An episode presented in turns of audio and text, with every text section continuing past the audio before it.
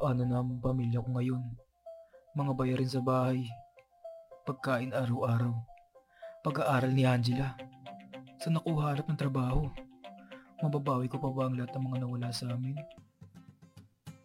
Ngayong pandemya, huwag magpadaig sa problema.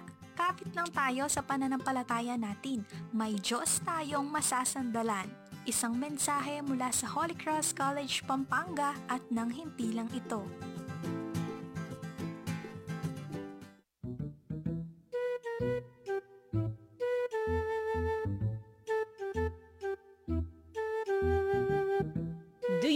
Endless opportunities? Do you have a passion for communication? Or do you want to be a writer?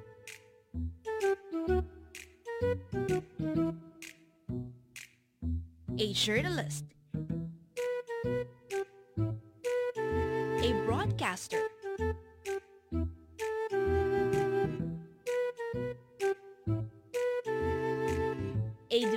Development communication specialist?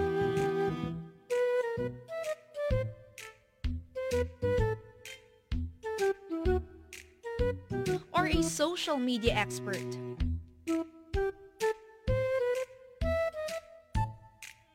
We will help you conquer your dreams with our Bachelor of Science in Development Communication program.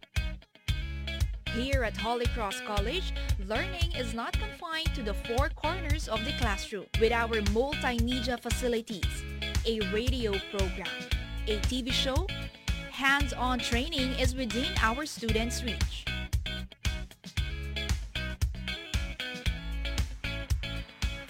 Come, let us conquer your dreams. Enroll now in our Bachelor of Science in Development Communication program.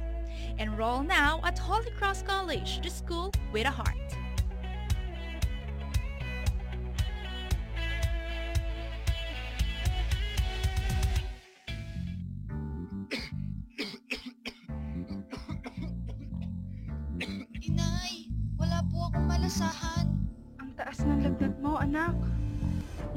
Paalala mula sa paaralang may puso at sa kagawarang pangkalusugan.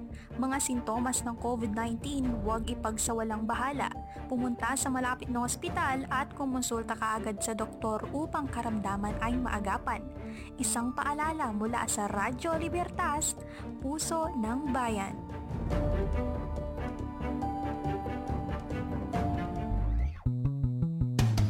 Radio Libertas, the first educational radio station in the eastern part of Pampanga.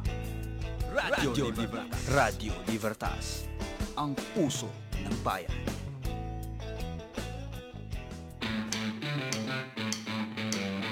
Radyo Libertas, ang puso ng bayan. The First Education Radio Station. Puso ng Bayan! Puso ng Bayan! Puso ng Bayan! Radyo Libertas, ang puso ng bayan.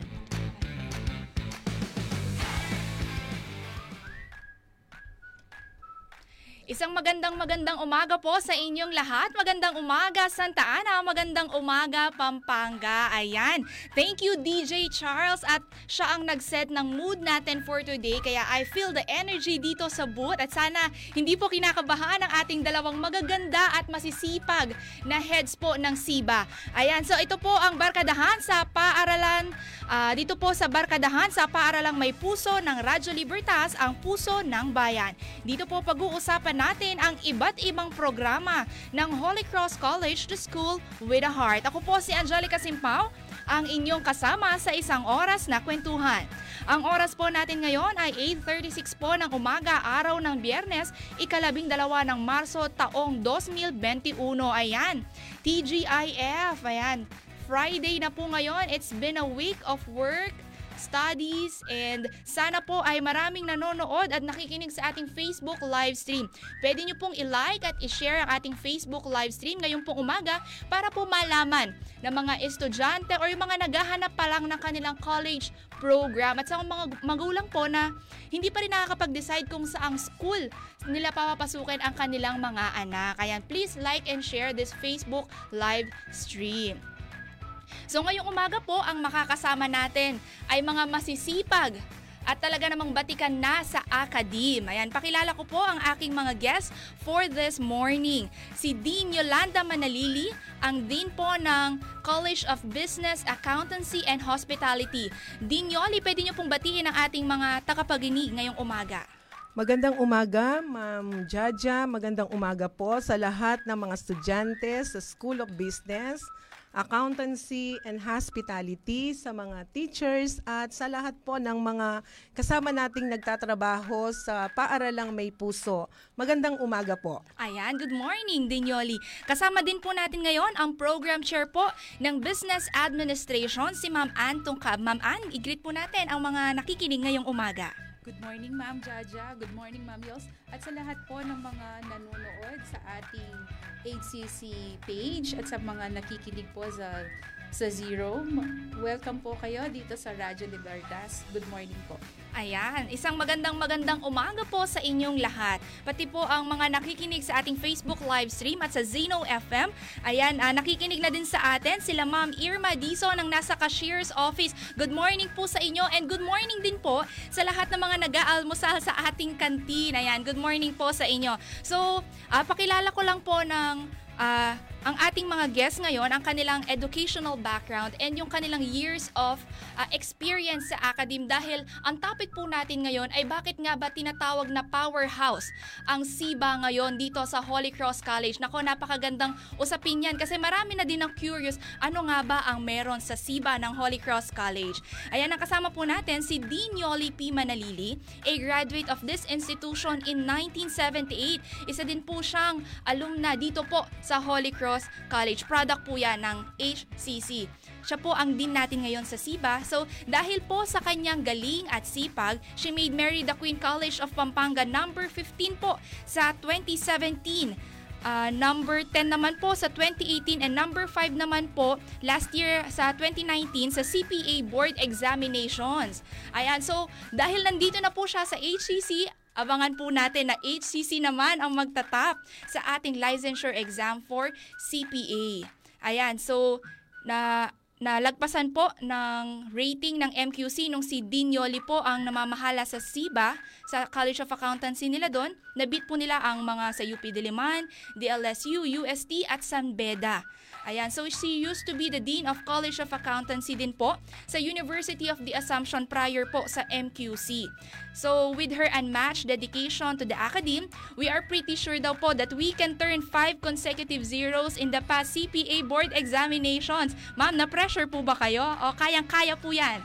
Kayang-kaya po yan basta lahat magtutulungan tayo from uh, the president of course up to the utility sabi nga nila, sabi nga ni Mamlet, ito yung palagi naming sinasabi ni Mamlet, uh, accountancy alone or the SIBA department alone cannot make one CPA. It takes one whole community to educate a child. So Ayan. magtatrabaho po tayo lahat-lahat, uh, accountancy, lahat, uh, uh, uh, CASED, at ang lahat ng mga departamento sa Ayan. Holy Cross College. Kasi dito po sa Holy Cross, meron po tayong kasabihan na lahat kasali, kasali lahat. So, para po ma-achieve yan, sama-sama po tayo. And so, si Ma'am Yoli din po, meron na po siyang 21 years of experience sa academe. Ah, ma'am, Ja, 31 years na po 31 pala. years. Opo, Wow. 1990 po akong nag-start sa academe. Dati po kasi nasa industry ako. Nagaling po ako sa ah, Bank of the Philippine Islands and then nag-practice. Tapos po, napunta ako noong 1990 sa University of the Assumption. Simula po noon hanggang ngayon, eto po ako, teacher. Wow, 31 years. Gusto ko yung dedication ni ma'am sa pagtuturo. Sana po ay ma-adapt din po natin as kami po as mga teachers. Ayan. So now we have daw po a powerhouse team of professors in our accountancy program. Punta naman po tayo sa ating uh, business uh, administration. So si Ma'am Antong Kamo, she graduated at HCC batch 1995. Produkto din po ng Holy Cross College. She is a uh, certified public accountant Santan. Tama po ba?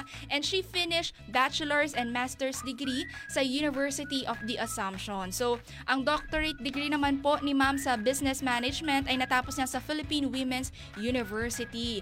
Ang kanyang teaching experience po ay nasa 14 years. Ayan ma'am, paano po kayo nagtagal sa ganitong ah, pagtuturo po sa accountancy and sa business ad po natin? Actually, ma'am, sabi ko noon, I am a teacher by accident.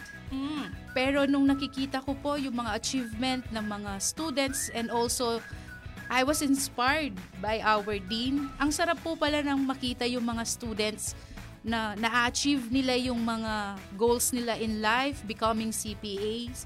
And then when they come back, they thank you that you are part of their achievements. Ang sarap sa pakiramdam. So, tumagal po ako sa teaching profession in the accountancy program ng 14 Mm-mm. years. Sa kahit sabihin po natin na gaano kahirap ang pagtuturo, andun po yung fulfillment pag talaga Yes. na-achieve ng mga estudyante yung kanilang dreams sa tulong po ng ating magagaling at masisipag na teacher. So ayan po, ang dalawa pong nagpapatunay kung bakit tayo powerhouse team ng SIBA dito sa Holy Cross College. Mamaya po, aalamin din natin ang education competencies ng accountancy, accountancy and uh, business administration ng HCC and paano din po nag-adapt ang department na ito sa ating new normal mode of education. And ayan, marami din pong curious at nagtatanong, ano po ba ang opportunities and trainings na naghihintay kung mag enroll po ang mga student dito sa Holy Cross College sa SIBA. And yun nga po, ang powerhouse professors. Mamaya, ipapakilala pa po nila Ma'am Yoli at saka po ni Ma'am Ann kung sino pa po yung mga ibang professors na may encounter nyo pag nag-enroll po kayo sa SIBA ng Holy Cross College. So lahat po ng iyan ay pag-uusapan natin matapos po ng ilang paalala. Huwag po kayong aalis dahil magbabalik po ang barkadahan sa paaralang may puso ng Radyo Libertas. Ito pong programa natin ay uh, all about safety. Ito ay sa programa ng Radyo Libertas na naglalayong bigyan ng kaalaman sa usaping pangkaligtasan ang ating mga kababayan. So kanina po bago tayo nag-break, uh, napag-uusapan na natin itong motorcycle uh, safety. Meron pong tanong dito, ano po ang mas epektibong mask? Maging ligtas sa anumang sakuna at peligro sa pamamagitan ng mga tips na ibabahagi ng ating safety experts na sina Mr. Paul Jeffrey Lansangan at Mr. Emmanuel Ricaprete sa All About Safety tuwing Miyerkules alas 2 ng hapon dito lamang sa Radyo Libertas, ang puso ng bayan.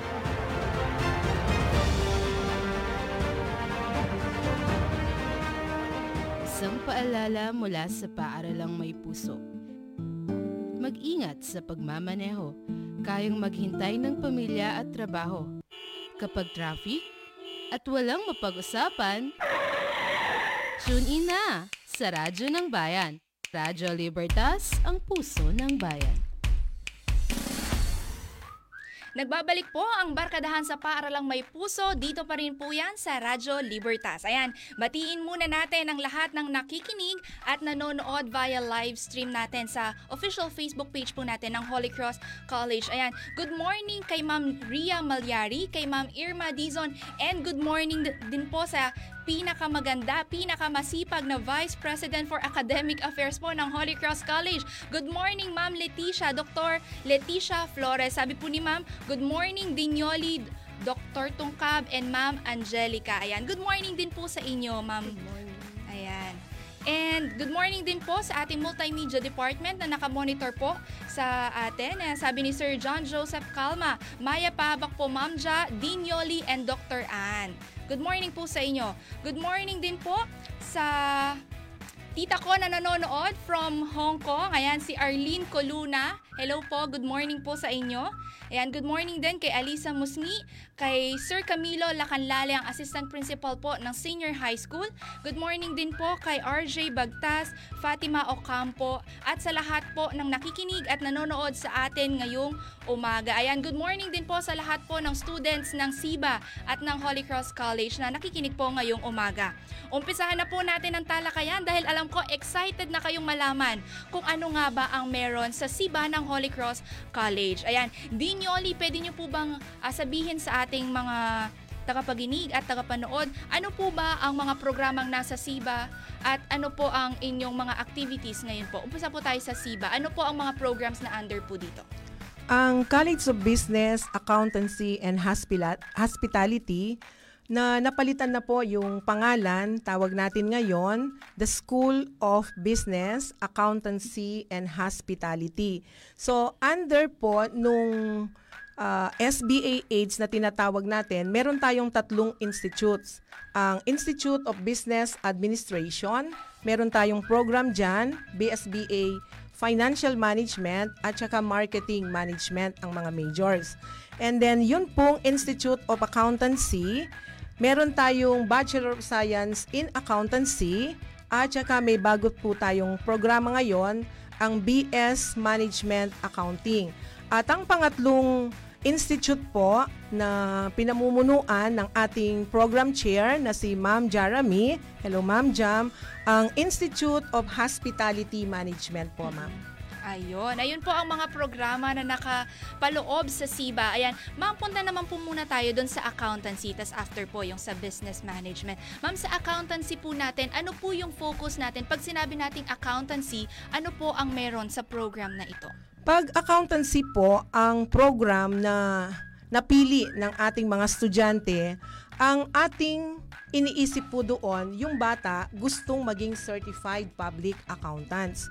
Kaya lang po kung minsan may mga estudyante tayo na hindi masyadong naintindihan ang BS Accountancy Program. Kasi po mayroon tayong mga bata na ayaw naman ng mga stress ng board exam, mahirap ang accounting, sasabihin nila. So doon po sa mga estudyante na ayaw naman ng stress, pero gustong maging accounting graduates, meron na po tayong nakahandang isang programa na na-approve ng Commission on Higher Education last year.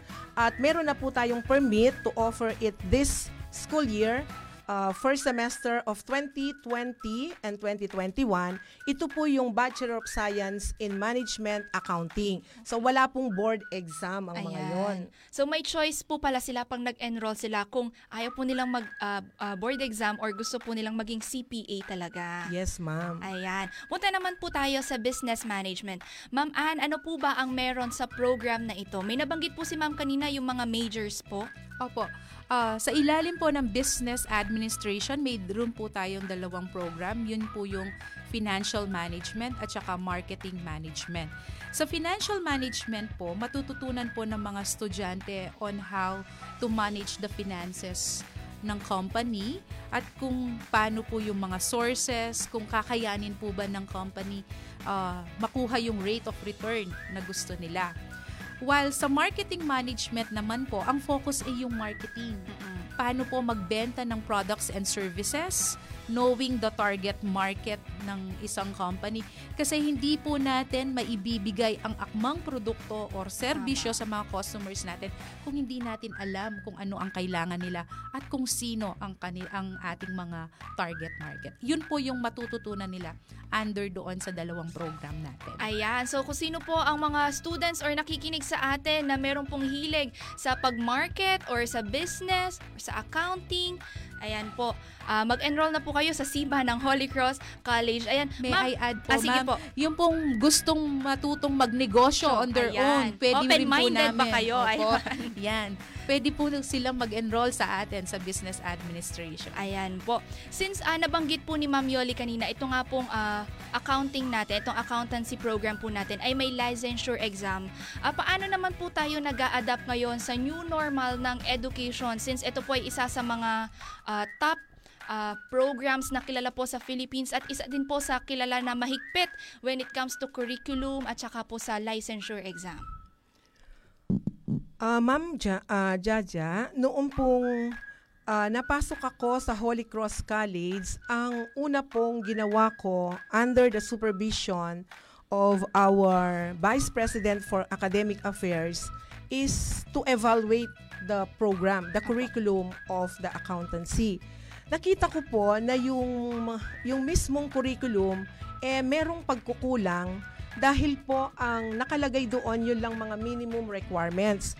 So masasabi ko po na ang accountancy program ng Paaralang May Puso na ngayon ay naka-revise na ay naaangkop na sa kung ano ang hinihingi ng CPA board examination. So inayos namin ang curriculum ng accountancy program na ang dat na dati nang naaayon sa CHED requirements, binago namin ang pagkakasunod-sunod ng mga subjects para magkaroon ng mas kapaki-pakinabang uh, na paghahanda ang ating mga estudyante. Noong ni-revise namin ang curriculum ng BS Accountancy, nagdagdag kami ng mga subjects uh, para naman makasunod tayo sa silabay ng Board of Accountancy para sa CPA licensure examination. Meron na po tayo ngayong mga enhancement programs, meron na rin tayong review classes na kasama sa mismong curriculum. Ito po ay para maihanda ang ating mga graduates pagpasok nila sa review school naman in preparation para sa board examination. Mm-hmm. Ayan po yung isa sa mga hinahanap ng ating mga students na gusto pong maging CPA, yung review daw po. Ayan ma'am, uh, punta po tayo dun sa review kasi isa to dun sa mga madalas nilang tinatanong paano daw po magre-review kapag yung sa CPA ngayon pong uh, pandemic tayo and free daw po ba pag yung sa review natin dito for the CPA? Ang ang review kasi usually nangyayari yan doon sa fourth year or fourth level ng estudyante at saka pagkatapos ng estudyante. So ngayon dahil ang mga estudyante natin nasa third year na at meron na silang mga review classes, kakayanin pa rin Ma'am Ja uh, kung dati nagre-review sila face to face. Nakita ko nga sa mga estudyante natin ngayon kasi yung mga tinatawag nating mga millennials, pati Yes. teacher, mga estudyante, ma maa-amaze ka sa galing nila sa online. Kasi kung mi- minsan kami mismo mga teacher, eh, nakaka- nakakatawa, ma'am. Galaw ng galaw yung bibig mo, salita ka ng salita, tapos wala pa lang naririnig ang mga estudyante. Minsan naglalag dahil Oo, sa tapos, internet. kasi pala nakamute ka. Ah, okay. Oo. So yung mga estudyante natin ngayon, especially yung mga all business uh, students natin from the three institute, ano sila? Very very flexible, nakaka-adapt sila. So kung review ang iniisip nila, yung mga fourth year natin ngayon, nakahanda na yung mga subjects nila for the review classes. And we have uh, talagang nagre-review na mga teachers who, who are connected in some review schools. Meron tayong mga teacher na magbibigay din ng review na yun ang forte nila. So we make it sure that the teacher uh, giving the review classes is a specialist in that particular field. Ayan. O yan, narinig po ninyo. So huwag kayong mag-alala na kapag nag-aral kayo dito sa Holy Cross College ay walang review or walang professor na tutulong sa inyo para maintindihan yung mga lessons kahit na pandemic or nasa distance learning tayo. Dahil nandyan po sila para umantabay sa inyo, sa inyong learning development. Ayan, punta po tayo sa business ah, management muna, sa business ad po natin. Ma'am, ah, paano po tayo nag-adapt sa new normal of education sa business ad naman po? Sa business ad po, marami po tayong seminars na ginawa. Aside po sa mga seminars na yan, ah, ang mga business ad students natin, isinali natin sa isang national competition Wow. na noong October pa po nag-start and that will end probably in May. So ano po yung competition na yon? Ah, sa tinagal-tagal po ng Holy Cross College na nag-o-offer ng business ad, ngayon pa lang po sumabak sa national competition. This is our way to actually have our students accept the challenges. At dahil po may mga challenges na ganyan, napapalabas po nila yung kagalingan nila. So, lahat po nag-level up para sa kanila. Kahit po pandemic, nakikita po natin na nagpo-pursige sila at ginagawa po nila yung kailangan para manalo tayo sa national competition. Ayan, so kahit po pandemic, hindi po tumitigil ang mga development and trainings and workshop po para sa ating mga estudyante, lalo na po na nasa SIVA na kung kailang pandemic, dun pa talaga sumabak sa isang national competition para ipakita ang kanilang galing at talento. Ayan. So marami din pong nagtatanong, ma'am, for accountancy and business ad, kailangan daw po ba magaling sa math bago mag-enroll sa ganitong mga program? Una po tayo kay Ma'am Yoli. Ah, ma'am, pag nagkakaroon ng career talk, no, pag Opo, lagi pong tayo, tinatanong yan, oo, ma'am. yun palagi ang frequently asked question. Yan. Kailangan daw po ba magaling ka sa math? Palagi namin pong sinasabi sa mga estudyante, ang math secondary lang. As long as you can comprehend well, as long as you have a good command of the English language, yung math sasama na lang yan. Kasi po ang mathematics ng accounting, parang masasabi ko, ma'am, and it's simple, 1 plus 1 equals 2, 3 plus 3, yung mga ganun lang. Kaya lang, how do you go with that operation if you do not understand the transaction or the problem or the case itself? Hindi po nakasulat sa mother tongue, hindi po nakasulat sa Filipino ang mga business communication, ang mga problem sa accounting. So, English po ang ginagamit. Kaya po sa atin, sa accountancy program, we see to it na meron silang enhancement class at meron po tayong tinatawag na business correspondence sa lahat po ng uh, business administration at saka accountancy students para po ma-prepare sila kung paano maintindihan ang isang situation. At saka na lang po, susunod nun, ang 1 plus 1 equals 2. Ayan. O yan. Sana naintindihan nyo po yon Secondary lang daw po ang math. Ang pinakakailangan ay comprehension. Ayan. And Ma'am Ann, sa inyo po ba sa business ad, kailangan daw po ba magaling sa math?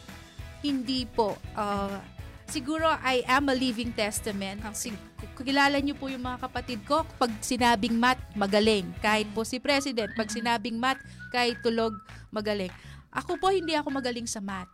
But I survived the CPA board exam. So, hindi po talaga kailangan ng math and you will be aided by a calculator. Analysis po talaga ang kailangan natin. Ayan. Magaling tayo dapat mag-analyze. Ayan, para po sa mga estudyante natin, ayan, wag po kayong mag-alangan kung hindi po kayo ganon kagaling pagdating sa math. Ayan, sana po naintindihan yung sinabi ni Dinyoli at saka po ni Ma'am Ann. So, kailangan lang din po ay sipag at syaga sa pag-aaral, 'di ba? Para makapagtapos at makapasa sa licensure exam kung ano man pong course 'yan or kahit si uh, accountancy 'yan or sa business administration. Ayan. Ang uh, shout out lang din po sa lahat ng nakikinig sa atin abroad dahil tayo po ay um, internet radio, napapakinggan din po tayo from different parts po ng Philippines at saka po ng uh, mundo. Ayan, bongga po tayo dito sa Radyo Libertas. Meron po ba kayong gustong i-greet from abroad, Dinyoli, Ma'am Ann? Ayan.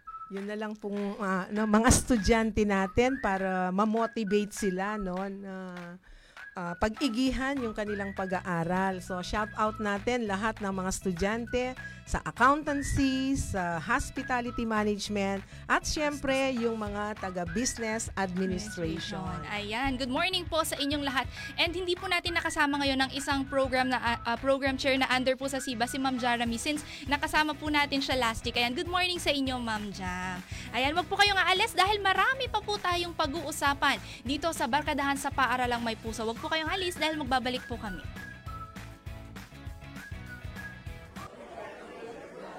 Hala siya, tinapon mo pa talaga dito ang candy wrapper mo. Bakit? Saan ba dapat?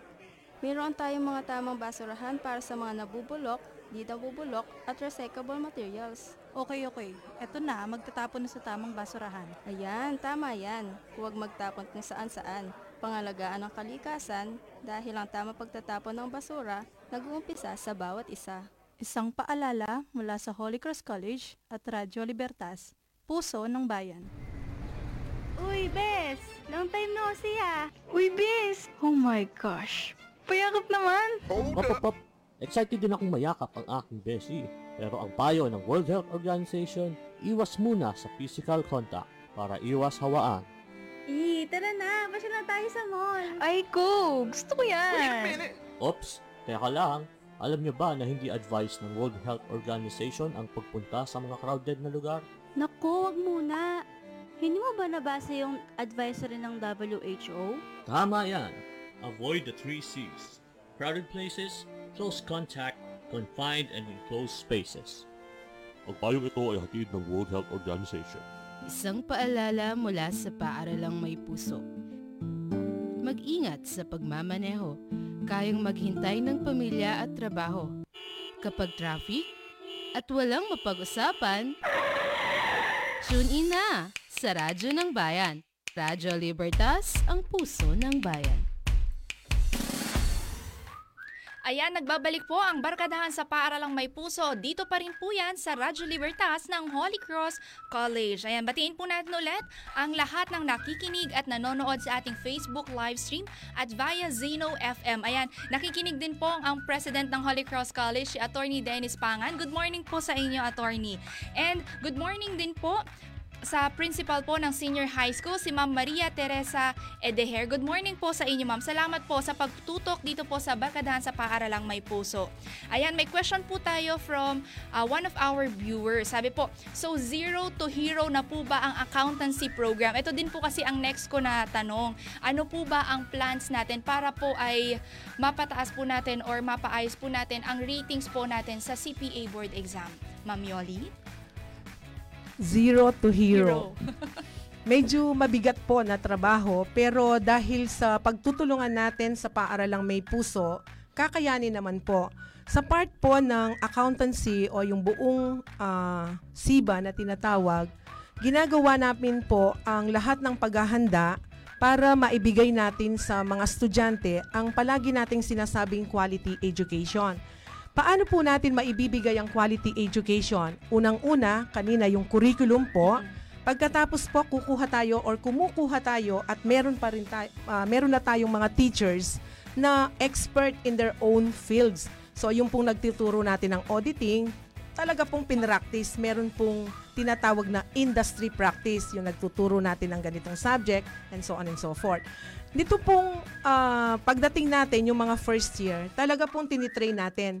Kasi wala pong kwenta ang tinatawag nating review classes kung ang mga estudyante hindi well-equipped. Kaya po yung foundation nila ang pinagsisikapan naming mapalakas at mapagaling para yung mga estudyante natin pagdating sa higher years, ready sila para sa mga challenges. Ah, pipilitin po namin, Joy Lobo, yung zero to hero, basta't po nagtutulungan sa Holy Cross. Sa akin pong pananaw naman, sa ating mga estudyante, nagulat nga po ako sa liit ng uh, number of students na meron tayo nung pagdating ko, we have 32 uh, in the second year and then 10 in the third year. Meron pong magagaling. Kulang lang siguro ng motivation, yung push, at saka tamang itinerary doon sa daang tatahakin nila. Kasi pag hindi po tama yung daang binibigay mo sa kanila, makapasa man sila sa board exam, medyo matagal. Gusto po natin, pagka-graduate, October, magkaroon tayo Ayan. ng CPA. Sana po, ipanalangin natin at pagtrabahuin natin. Ayan. So, ayan po. ah yan po ang mga plano natin for the SIBA dito po sa Holy Cross College sa accountancy program. Ma'am, ah, marami din po nagtatanong, sino-sino po ba yung mga professors po natin for ah, SIBA? Dahil po tinatawag daw natin powerhouse of professors ang SIBA. Sino-sino po ba yung mga teachers natin? Kung pwede po natin silang banggitin dahil ah, mga engineers, ah, CPAs, and mga lawyers po ang nagtuturo dito talaga namang professionals. Ma'am Ann and Dinyoli? Sige po. Sa SIBA po, yung three institutes, meron po tayong presently 22 professional teachers. Ah, professional na tinatawag ko in the sense na ah, pumasa sila ng CPA board examination, they are registered business ah, teachers. So, among the 22 po, 4 lang po ang ating bachelors. The rest po with MA units, with masteral, meron po tayong apat with PhD units and then dalawa po yung doctors natin. So, pagdating po sa qualification, uh, we are meeting the standards of the Commission on Higher Education for the three programs of uh, the or three institutes of the College of Business, Accountancy, and Hospitality.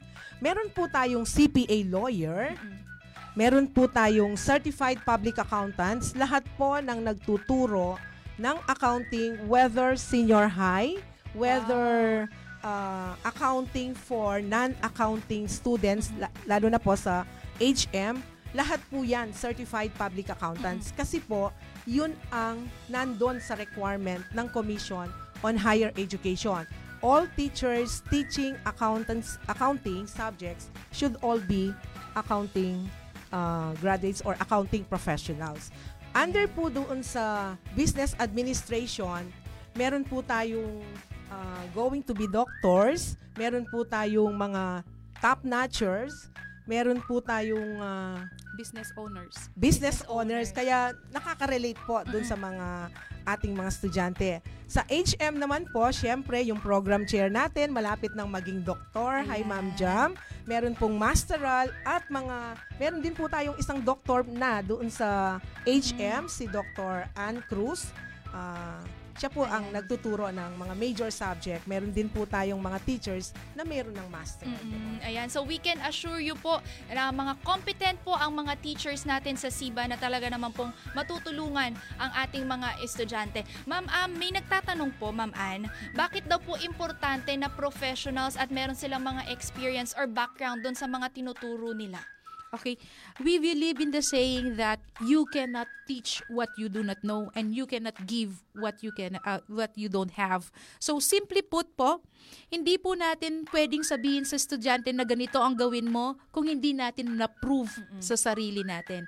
So kailangan po na experience ng mga teachers natin, natutunan ng mga teachers natin hindi lang through academics pati na rin po sa experience nila um, remember, experience is the best teacher. So, hindi lang po yung mga books ang itinuturo natin sa mga estudyante natin, pati po yung mga experiences ng ating mga uh, faculty members. Ayan, ma'am, tanong ko lang din po, naka-online po ba lahat or meron din po tayong mga modular na students under your program po? Madami rin po yung mga modular students natin gawa ng um, mahina yung internet natin or yung yung standard of living nila na hindi natin kayang tugunan. Pero they see to it po na kumukuha sila ng mga modules or yung kapag nagkaroon po sila ng pagkakataon na mag-online, ginagamit po nila yung ELMS natin na doon po sila nagko-communicate din yung mga digital modulars natin. Hindi lang po sila basta modular pero they see to it na ginagamit nila yung LMS po natin. Okay. Ma'am, ah, since ganun nga po, meron tayong mga modular. Um, nakita ko po sa iba nating mga teachers ay para na sila mga call center agents na talaga naman Totoo isa-isa pang tatawagan ang mga estudyante. Ano po ba yung experience natin under your program? May mga nagtitext pa rin po at nagme-message sa akin alas 12 ng gabi. Kung minsan po tulog ka na, hindi lang po text eh. Mm-mm. Tawag pa. Minsan po, linggo. K- Kaya po kung minsan, sinabi ko na sa kanila, pwede bang kapag linggo naman, i- ibigay nyo na sa akin yung linggo. Pero, ah, pag kinakaya pa rin naman po ng sked, kung kaya kong tugunan po yung mga sagot, ah, yung mga katanungan nila, sinasagot ko pa rin naman po. Kaya po yun. Uh, this is one way of helping our students to adopt in the pandemic po. Kasi wala nga pong face-to-face, mahirap sa atin na magkita-kita. Probably yun lang yung time na nagkaroon sila ng internet. Kaya po, sinasabihan din natin yung mga ibang faculty natin, sige na, sagutin na natin yung mga tanong nila. Y- yun po. Okay, kaya saludo po ako sa mga teachers natin ngayon kasi iba yung patience and understanding nila sa mga student ngayong meron tayong distance learning. Kayo po, Dinyoli, ano na po yung naging experience nyo pagdating po natin sa mga modular students? Lalo na po itong accountancy and business uh, ad ay marami po itong uh, um, uh, math or yung mga major subjects po talaga na minsan medyo mahirap din pong intindihin pag mag-isa lang yung mga students. Sa accountancy naman, uh, we see to it na karamihan uh, uh, ng mga estudyante namin, especially dun sa mga major subjects, eh na naka-online sila. Uh, particularly, ma'am Ann, pag walang load yung bata, kasi sasabi, ma'am, wala na po akong data, wala na po akong load. Sabi niya, sige, uh, padalhan kita ng, Mm-mm. na, ng Oo load. nga po. Para lang po kasi makapag-online na siya. Kasi ang hirap na i-discuss like financial statement na hindi niya nakikita. Kaya sabi namin, try to go online, especially in accounting. Noon nga pong face-to-face, hirap na hirap na sa accounting, ngayon pa kayang hindi face-to-face. At dahil naman po, merong mga books kasi nire-require namin ang ating mga estudyante na mag-secure ng kanilang mga books at nagpapasalamat po kami sa management. Tinulungan nila ang ating mga estudyante, sila na yung bumili. So yung teacher po magsasuggest ng book na gagamitin, tapos po i-evaluate namin kung yun ang dapat na book.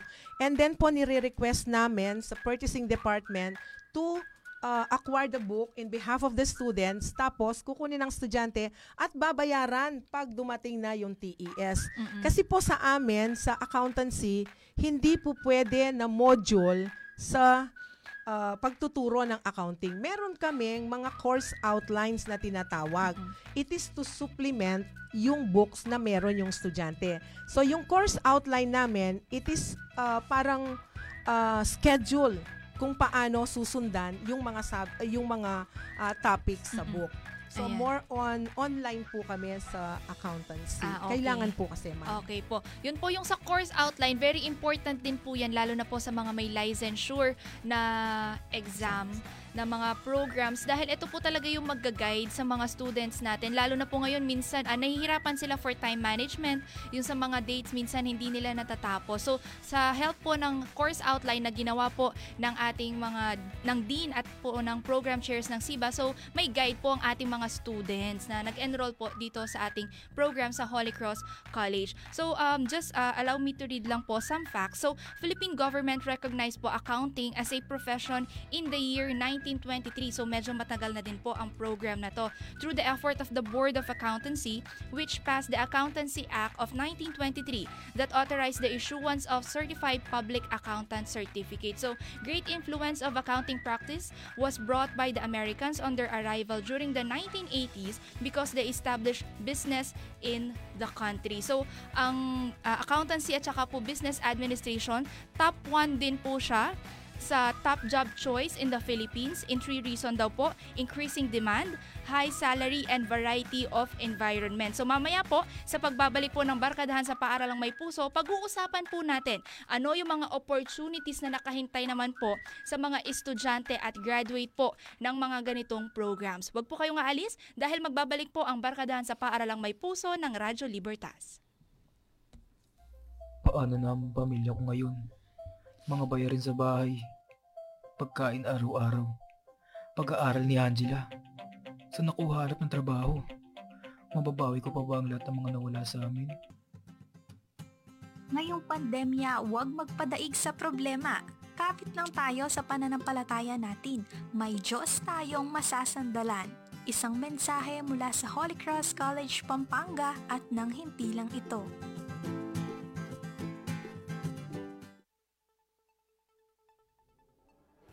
Sa paggamit ng fire extinguisher, laging tandaan ang katagang pass. P para sa pull the pin, A para sa aim at the base of the fire, S para sa squeeze the lever at sweep from side to side. Kailangan ay mayroong fire extinguisher sa bahay at anumang uri ng gusali upang sunog ay kaagad na mapuksa. Isang mahalagang paalala mula sa paaralang may puso ngayong Fire Prevention Month.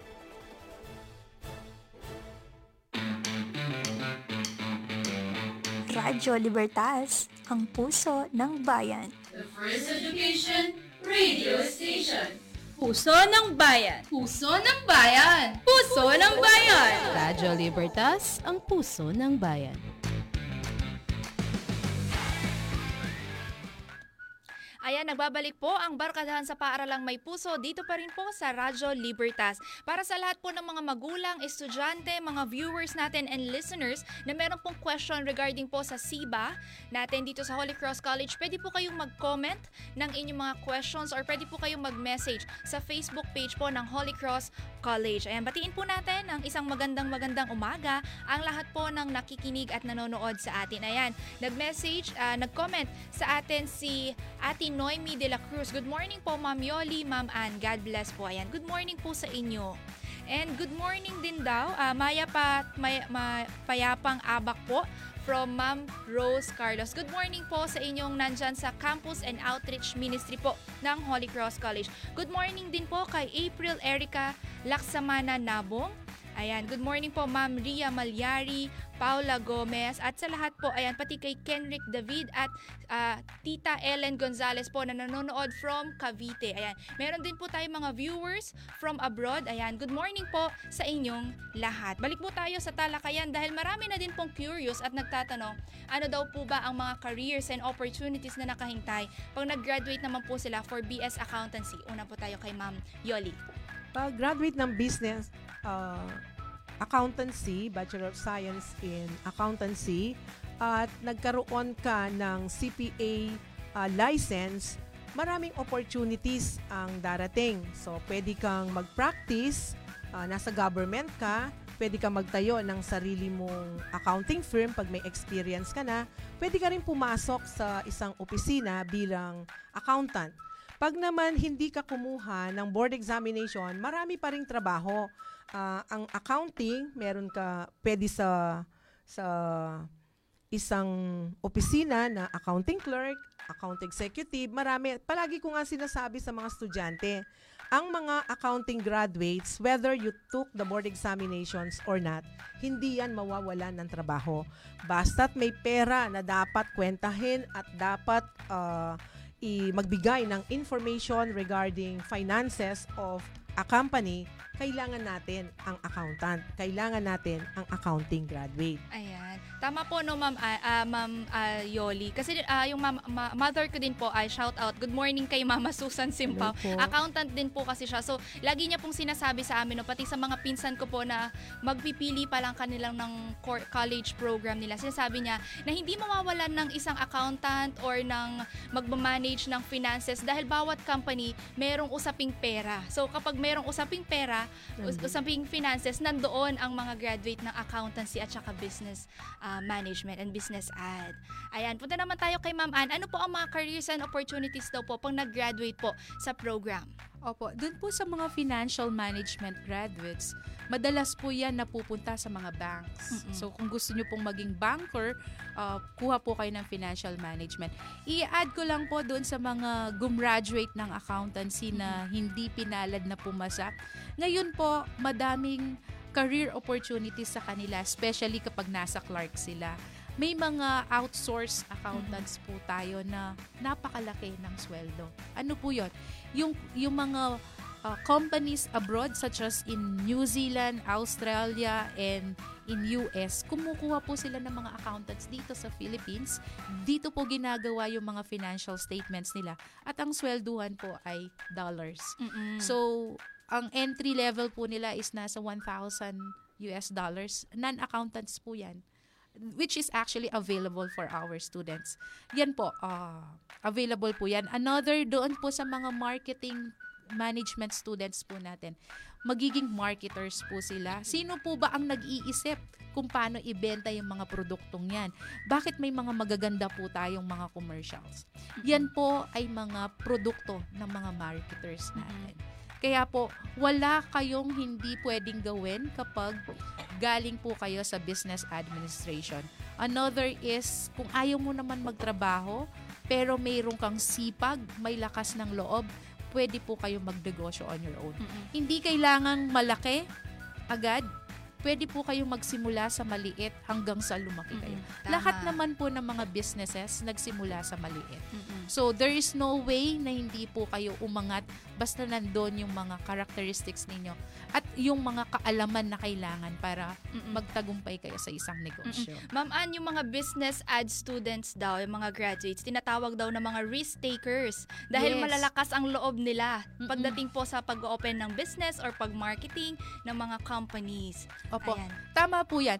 Um, sa, sa business po kasi, matututunan nila kung paano yung calculated risk. So, inaalam mo kung ano yung produkto mo, inaalam mo kung hanggang saan ang kaya mong i-take ng risk. Hindi, sina, madalas sinasabi nila, ang business ay isang sugal. May katotohanan po doon. Kaso lang sa sugal, basta bigay ka ng bigay ng pera, bahala na si Batman. Pero sa business po, lalo na kung nag-aral ka ng business, matututunan mo yung ano yung mga strengths mo, ano yung mga weakness ng isang business wherein you can create strategies to combat all of those challenges. So, ibig sabihin, kahit risky yan, dahil nalaman mo, natutunan mo kung ano ang kailangan mong gawin, nabababa, nababawasan mo yung risk. So, in the end, you will succeed. Yun po ang kailangan nating matutunan sa pagninegosyo. Sa mga kabataan po natin ngayon, no, kahit ah, pandemic po, nag-start sila ng mga small business nila, online selling. So, isang magandang ah, edge na din po ba yan pa- bago sila mag-enroll po sa business ad? Yes, maganda pong opportunity yon at magandang practice sa kanila. Actually po, sinasabi nila sa pandemic, madaming nagsarang negosyo. Pero madami rin po ang nag-boom ng dahil sa pandemic. Isa na rin po yan yung online selling. Sabi nga nila, lahat na yata ng tao nag-online selling. That's one of the challenges. Kung dati, hindi ka nag-online selling, ngayon nakita mo yung opportunity sa online selling. Sa marketing po natin, what if natapos na ang pandemic? Face-to-face na ang usapan. Are you ready for that challenge? Yun naman ang pag pag-iisipan mo ngayon. Paano mo ma-maintain yung mga market mo, yung mga customers mo once na nag-shift na tayo ulit sa normal? So tinuturo din po natin paano mag-adapt to the changing environment Yes. and situation. Oh, very interesting. Parang gusto ko din yatang mag-enroll sa inyo, Ma'am Ann. Yes, yes ma'am. Eh, inaaral po natin yan kasi hindi pabago-bago po Yes, ang environment trends. natin. There there will come a time na recession tayo. Oh, um, dahil sa pandemic bumaba po ang economy natin. Ngayon, wala tayong kailangan gawin kundi mag-bounce back. Paano tayo mag-a-adapt doon? Ano yung mga criteria or ano yung dapat nating gawin to do that? So, through through the strategies na madidevelop ng mga probably yung government tutulungan tayo pero on your own as a business owner ano yung kaya mong gawin ano yung naiisip mong gawin so yun po yung mga kailangan nating matutunan sa pagbibusiness Para, gusto ko din po sana itanong sa inyo, Ma'am Ann, yung about sa stock exchange. Kaso baka umabot tayo ng hanggang tanghali pag pinag-usapan natin yan. Pwede po ba sa susunod na episode, stock exchange naman? pwede po pwede Ayan. Okay, ah, Ma'am Yoli, meron din po tayo mga students na nawawalan ng pag-asa dahil ah, kanina nga po nabanggit ni Ma'am Ann, nagsara yung mga ibang business. Tapos ito pong ah, naalala ko itong sa accountancy ay nasuspend po ang kanilang licensure exam. Ano naman po ang message natin sa mga students na medyo ah, natatanggal ng motivation dahil ah, nakikita nila na suspended ang licensure exam for CPA po. Sa lahat po ng careers may kanya-kanyang challenges.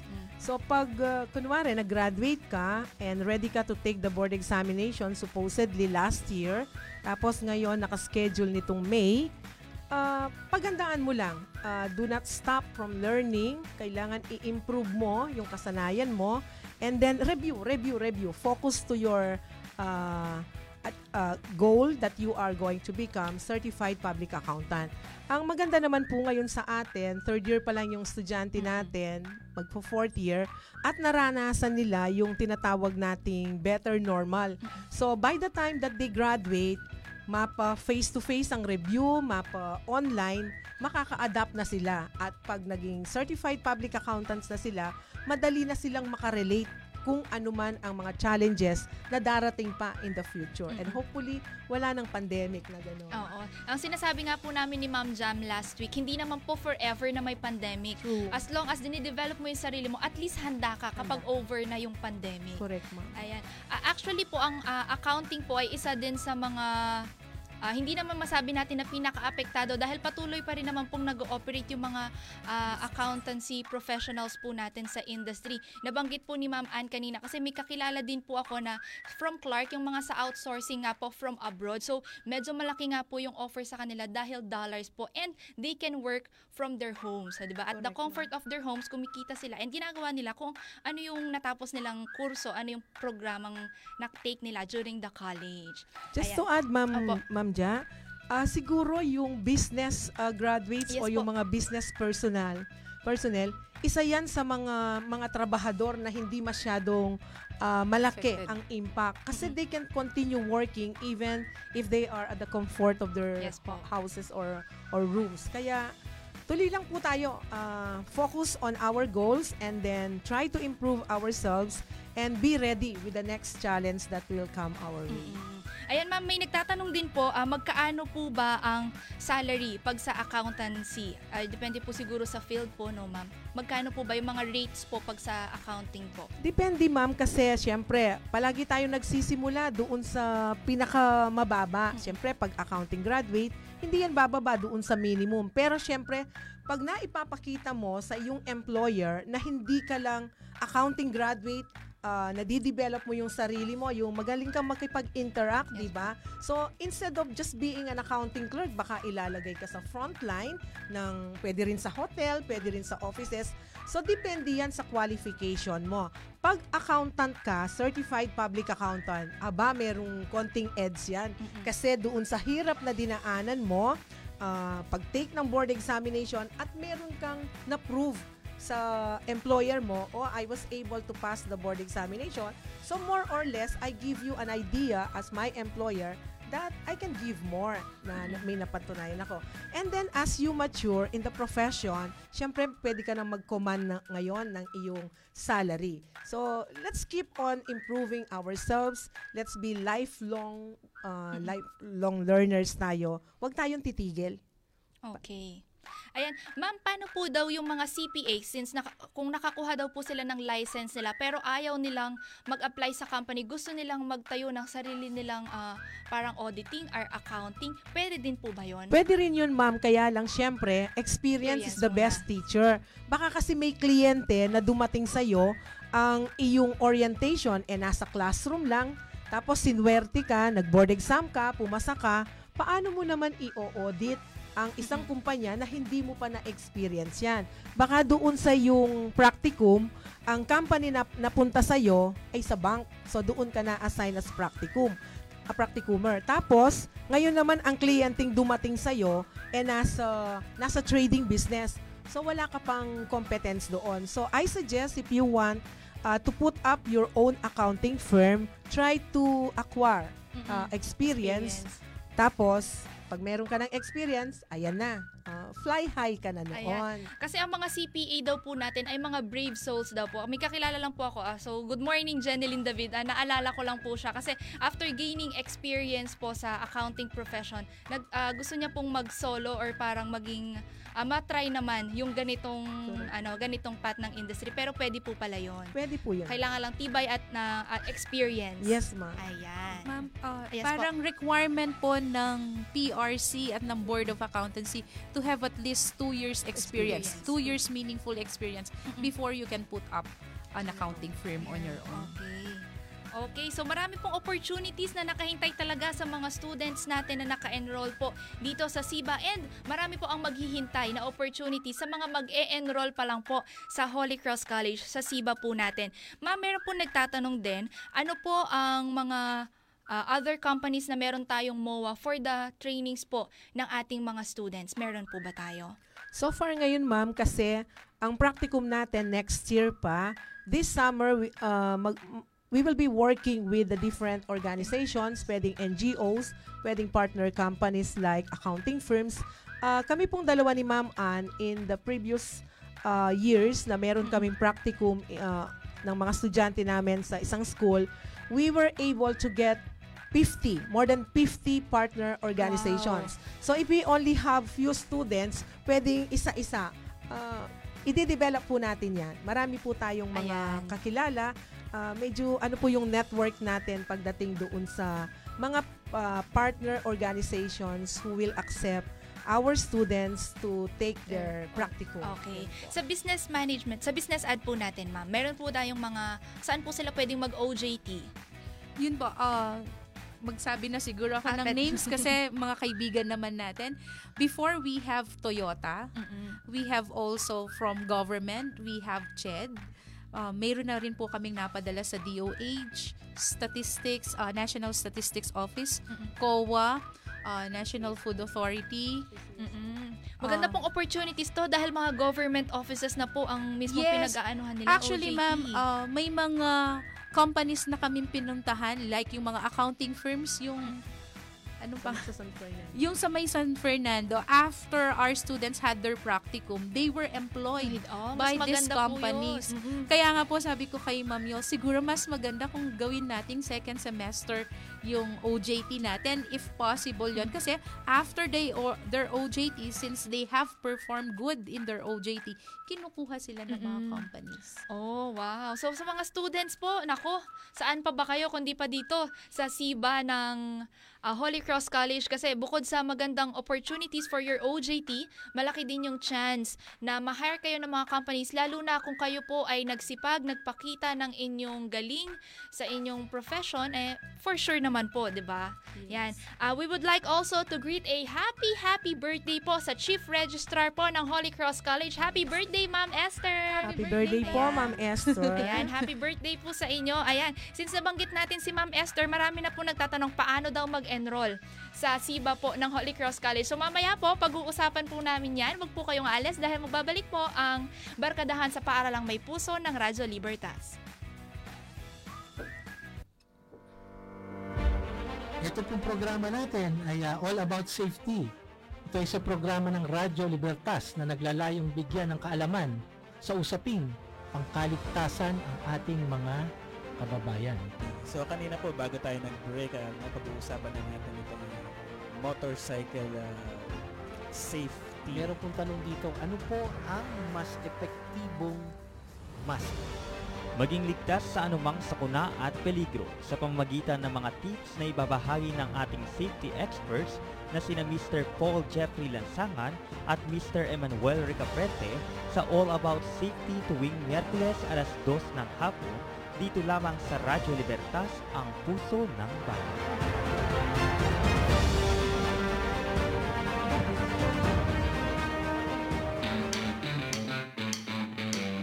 Radyo Libertas, ang puso ng bayan. The First Education Radio Station. Puso ng bayan. Puso ng bayan. Puso ng bayan. Radyo Libertas, ang puso ng bayan.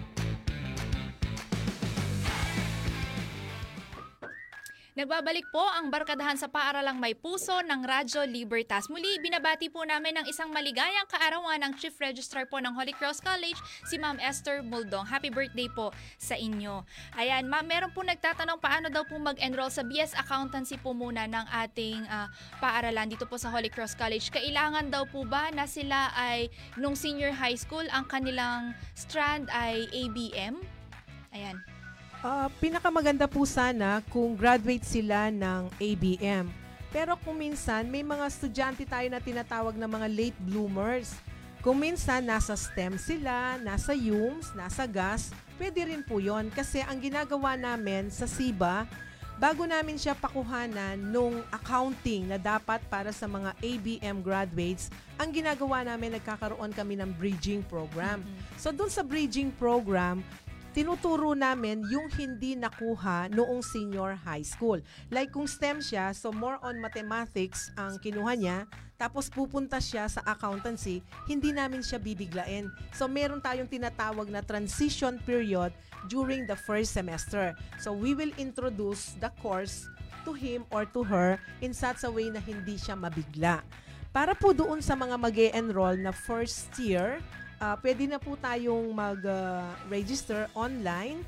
Ang mga transferee po ng uh, first year going to second year, uh, bago po kayo mag-register, pwede po kung sakasakali, pwede po ninyo kaming i-chat para makita namin yung mga subjects na nakuha na ninyo from your previous schools or from previous courses kung Holy Cross ka from another course to accountancy para po sa ganon malaman namin kung ano ang subjects na ibibigay namin sa inyo sa first semester at para ma-schedule na rin namin. Also naman po para doon sa present students natin sa second year and third year, kailangan pong makita namin yung inyong uh, grades yung evaluation para doon sa mga subjects na naiwan at para makuha na ninyo ngayon kung fourth year kayo, eh makagraduate na tayo after nitong pandemic. Ayan. Sige po. Ah, kay Ma'am Ann naman po, ano po yung mga requirements natin before sila makapag-enroll po sa business ad natin? Tulad din po ng accountancy, hindi po kailangan na ABM graduate sila. So kahit po sa ang strand sila galing, tatanggapin po natin sila sa business administration.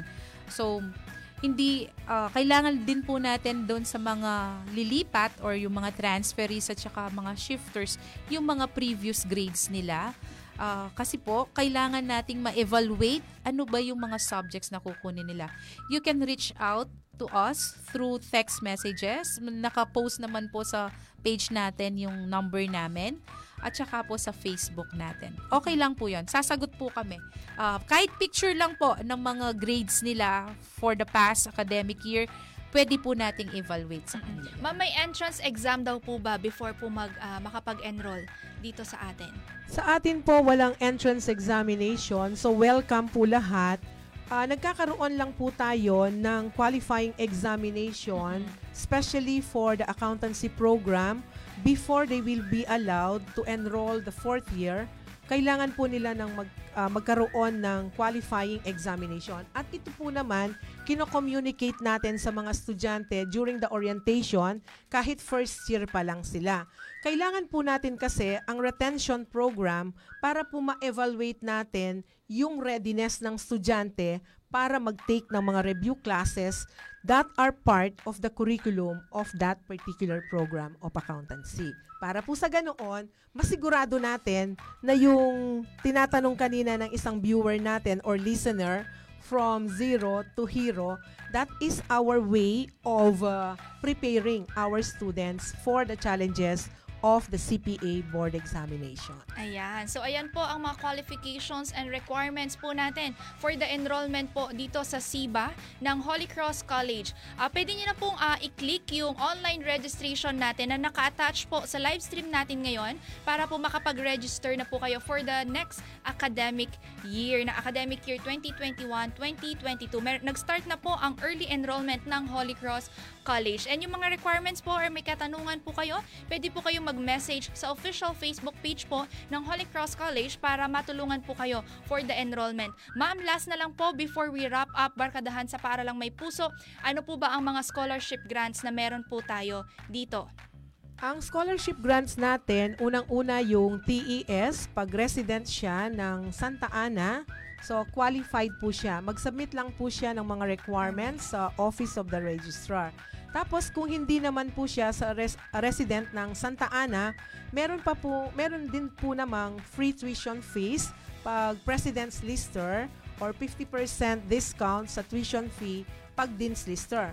So kung medyo magaling po ang estudyante or sobrang galing, President's Lister na siya, tapos TES grantee pa siya. So sabi nga po natin, isa lang ang pwede yes. niyang kuning scholarship. So ano ang magiging benefit naman nun? Ah, pag President's Lister siya, siyempre po may mga certificate, may mga recognition, at saka qualified siya para dun sa mga Latin honors natin, ma'am. Ayan. So wala na pong dahilan para hindi kayo mag-aral kahit na po pandemya dahil andyan na po ang magagaling nating teachers, ang maganda nating curriculum at mga scholarship grants po na nakaabang para sa inyo. Ang kailangan lamang po ay sipag at saka lastly po ma'am, let us invite uh, students to enroll sa SIBA. Uh, for business ad, Ma'am Ann? Para po sa mga estudyante nating mag-graduate ngayon sa senior high, grade 12, pati na rin po sa mga parents na hindi pa alam kung saan i-enroll yung mga anak nila. Mag-enroll na po kayo dito sa Holy Cross College sa School of Business natin. Madami po tayong available courses para sa inyo. Sisiguraduhin po natin yung mga anak ninyo pagkatapos nilang mag-aral sa Holy Cross ng Business ay kaya nilang makakuha ng trabaho kahit saan man nila gustuin sa sa government or sa mga s- uh, private establishments at kung gusto po nila magnegosyo sisiguraduhin po natin na kaya nilang harapin ang hamon ng buhay after ng graduation nila. Ayan. Dinyoli? Ah, sa lahat po ng gustong maging accountant or accounting clerks or any field of accounting, ah, pwede po kayong mag-enroll na sa Holy Cross, the School with the Heart. Ah, pipilitin po namin na maging kaantabay nyo sa pagtupad ng mga pangarap nyong maging certified public accountants. So, hindi lang po sa Institute of Accountancy namin kayo inaanyayahang mag-enroll. Ah, pwede rin po sa business administration at saka yung gusto naman sa mga skills. Meron po tayong hospitality management. Ah, kami po dito sa Holy Cross ay magtatrabaho ng magkaagapay sama-sama para sa katuparan ng mga pangarap ng inyong mga anak. Kahit po sa SIBA sila, kahit po anong colleges, lahat po ay nakahandang tumulong para maangat natin ang buhay ng ating mga estudyante, lalong-lalo na yung mga nasa Santa Ana. So, Ayan. gawin po natin na ma- makatulong kami sa inyo sa pamamagitan ng Holy Cross College. Maraming salamat po, Ma'am Jam Ah, Ma'am Ja, pa-shout out po yung mga estudyante ko na dapat nagkaklase. At dito na lang po sila nagklases. Ang BSA2, si Grace, si Andrea, si Pau, si Jamie, at sa lahat po ng mga accountancy students. John Paul, uh, Huiko, hello. Welcome. Ah. Ah, maraming salamat po. Ayan. Maraming maraming salamat din po uh, Dean Yoli Manalili ng SIBA and Program Chair po ng Business Ad, si Ma'am Ann Tungkab. Ayan. Saan pa po ba kayo mag enroll kundi dito sa Holy Cross College? Ayan, all in one. Enroll now at Holy Cross College. Lumipas man ang isang oras na talakayan, magpapatuloy pa rin ang barkadahan. Hanggang sa susunod po na talakayan, sa susunod na linggo, ayan, makakasama po natin ang From CASED naman. Ayan, abangan nyo po ang barkadahan sa paaralang may puso sa susunod na linggo. Muli ako po si Angelica Simpao, kasama pa rin po si Dean Yoli at saka si Ma'am Ann. Bumabati po sa inyo ng isang magandang magandang umaga.